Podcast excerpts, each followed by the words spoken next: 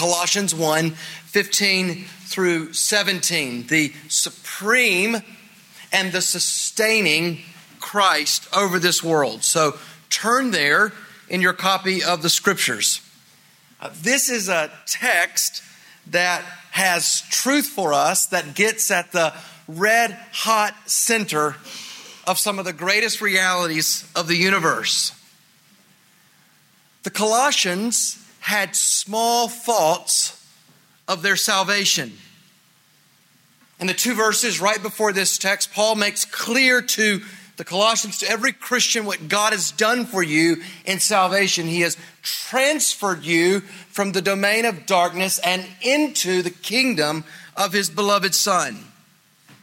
So just because you cannot see spiritual reality does not in any way make spiritual reality any less real.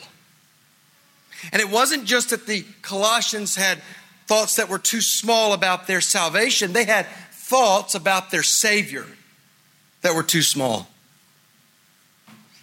Maybe your thoughts about your Savior are too small tonight.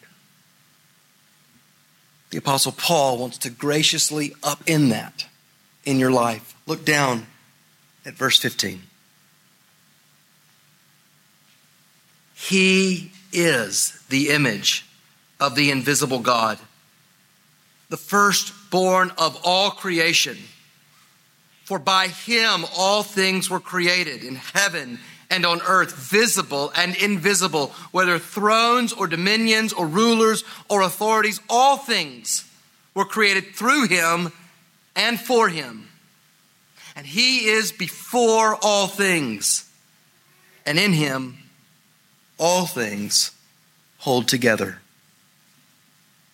I want us just to spend a few moments together dwelling, seeing the supremacy of Christ in the universe.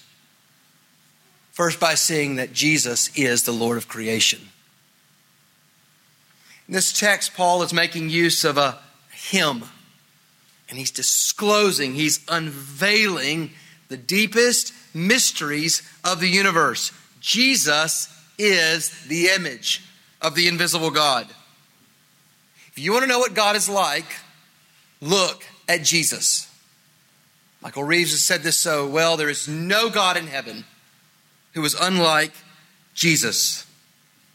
Some of you think hard thoughts of Jesus.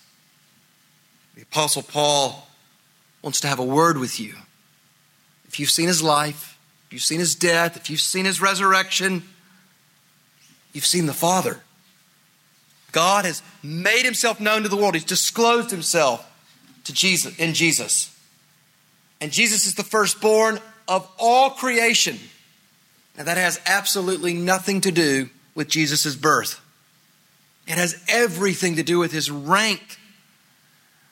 I loved how Douglas proclaimed to us this morning the godness of God over his creation, Lord over it, providing for it.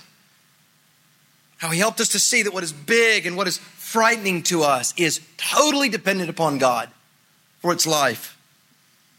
And in this creation, Jesus holds the place of highest supremacy and rank. Now, depending on your relation to Jesus, that either confronts you or it comforts you. But make no mistake, his supremacy in this world is the reality. How many of you have ever seen a, a small child put their hands over their eyes like this and they think they're hiding from you. Anyone ever seen that? Yes, we've done that at our house as well. It is such a cute game, isn't it? That children play. I want to make sure the children aren't paying attention. That little game is totally divorced from reality. Totally. Right? Just because they can't see you doesn't mean that you cannot see them. Friends, this world, maybe your neighbors, maybe you, who do not know Jesus are playing this same kind of game with your life. You're, you're closing your eyes to Jesus does not diminish the reality of his supremacy. And for you as a Christian, this is your comfort. It means that the one in whom you put your faith can hold your faith. Your faith can rest there. What you see with your eyes is so small compared to the one that you cannot see. What do you see? What do you think about in your life that you're wrongly placing above Jesus? Maybe it's your future. Maybe it's something you can't control.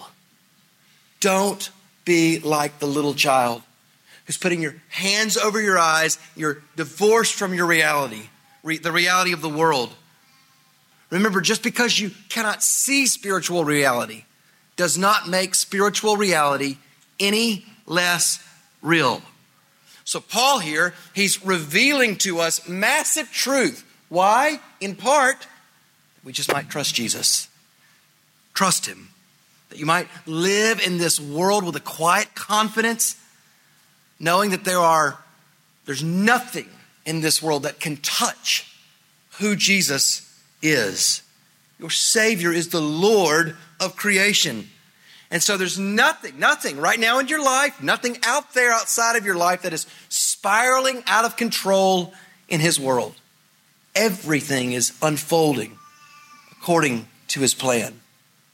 Now, why does He hold this place of highest rank in the creation? Verse 16 For by Him all things were created in heaven, on earth, visible, invisible, thrones, dominions, rulers authorities. All things were created through him and for him. So, how do we know that Christ is supreme in his world? It's not by observation, it comes to us by revelation. God tells us in his word, and like faithful fathers with their small children, God the Father simply wants you to take him at his word, to trust him. Paul is speaking of everything what you see, what you don't see. He created it all, which means that Jesus himself was not created.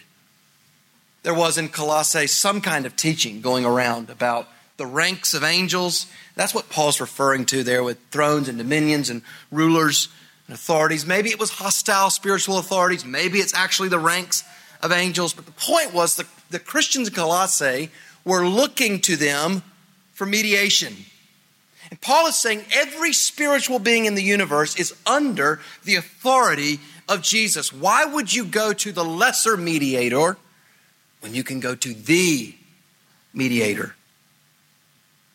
So, brothers and sisters, I want you to marvel at the gospel in a fresh way tonight. Your Savior is the one through whom God created the world. He willingly left unadulterated praise of an untold number of angels to veil his flesh, to veil himself in flesh, and to come and to live and to die for sinners. That the Lord of creation was willingly rejected by his own creation. Just consider what it must have been like for the angelic realm. These glorious beings who, when they appear to the shepherds, have to tell them to fear not because the sight of them is so frightening. What was it like for them to watch the very Son of God take on flesh and then hang on a cross on wood that he himself created and become powerless and subject himself to small, vile, petty sinners? Does that not soften your heart? Does that not give you joy and love for your Savior? I, I hope if you're not trusting Christ, this affects you. You are a creature, which means you owe to your Creator honor and glory. You've sinned against your Creator. Your own Creator, God's own Son, comes into this creation to live and to die for sinners, to earn salvation. The creation couldn't hold him. God raised him from the dead so that he really could rescue you from darkness spiritual darkness and to bring you into the kingdom of the Son. Come to the Son. Turn from trusting whatever's less than the Son. Come in faith to the Son. Because the Son isn't just the agent, the means of creation, He's its goal. That's what it says. All things created through him and for him. The goal of all creation, everything is to glorify Jesus. Now, that's a mind blowing, massive reality. But it actually simplifies things in your life. We are a church that loves football, soccer. And we are also a church that, I've seen this, when, when we play in Mina Al Arab, we don't have much strategy. Like it or not. In real soccer, professional soccer, teams are well known for their strategy, for their tactics. They pass, they control possession. There's a brilliance, not just to their play, but to the coaching that goes into it.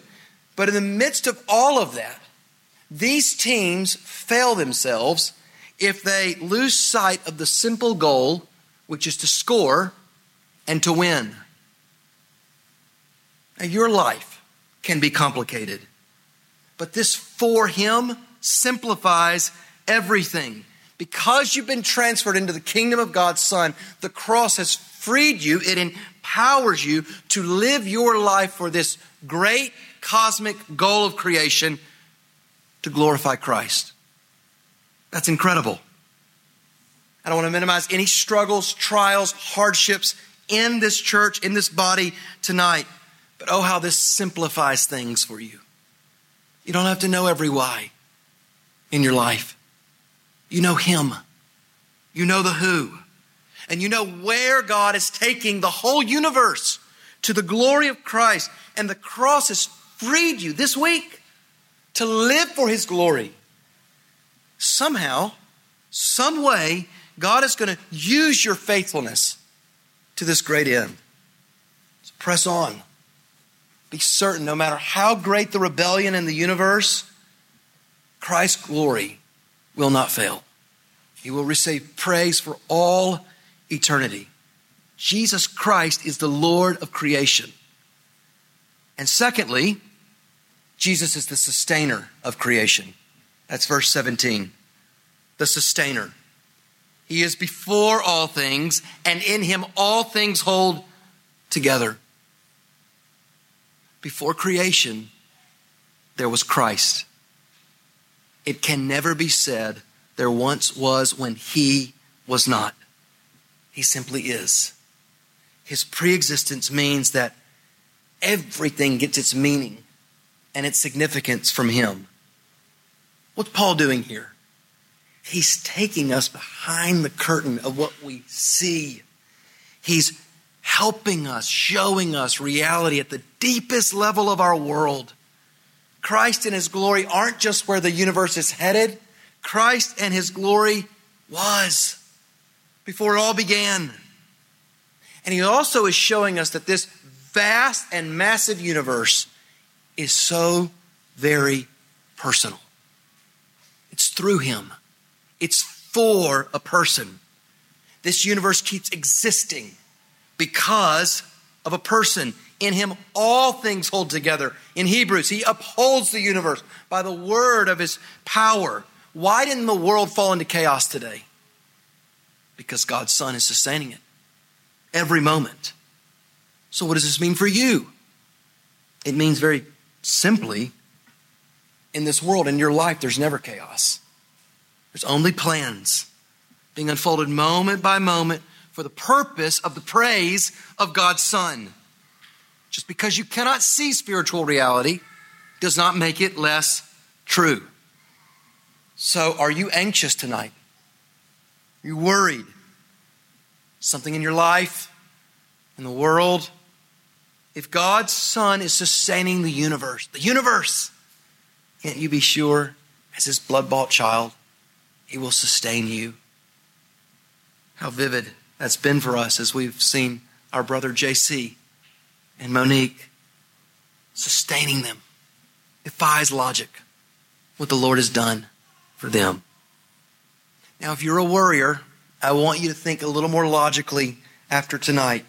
Let's think about what is worry, what is anxiety.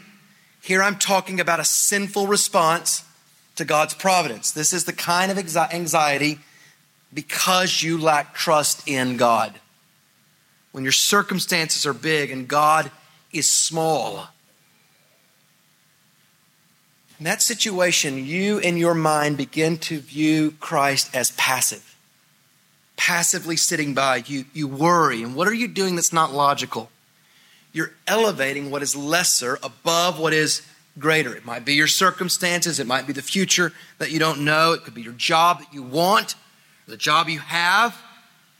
You want control in some way, but you won't get it. And if you did get it, you would not do better with it than Christ can do right now.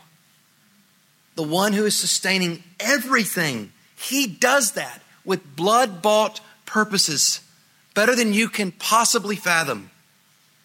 None of us probably would ever say it confessionally, but we do so functionally. We, through our worry, deny the lordship of Christ. Preach to yourself that Christ is sustaining the world and your life all things being held together in Him because everything is for Him and you've been swept up into His plan to bring glory to Himself. So, this is, this is fuel and this is food for your adoration of Christ this week. This is His universe. And by His blood, you are bound to Him, and He's bound to you.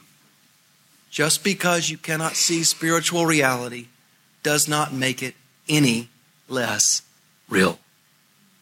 Christ universe, created through him, for him, Lord and sustainer of it all. And at the price of his blood, you can be sure he will sustain you until the day when he raises you to bring him glory forever.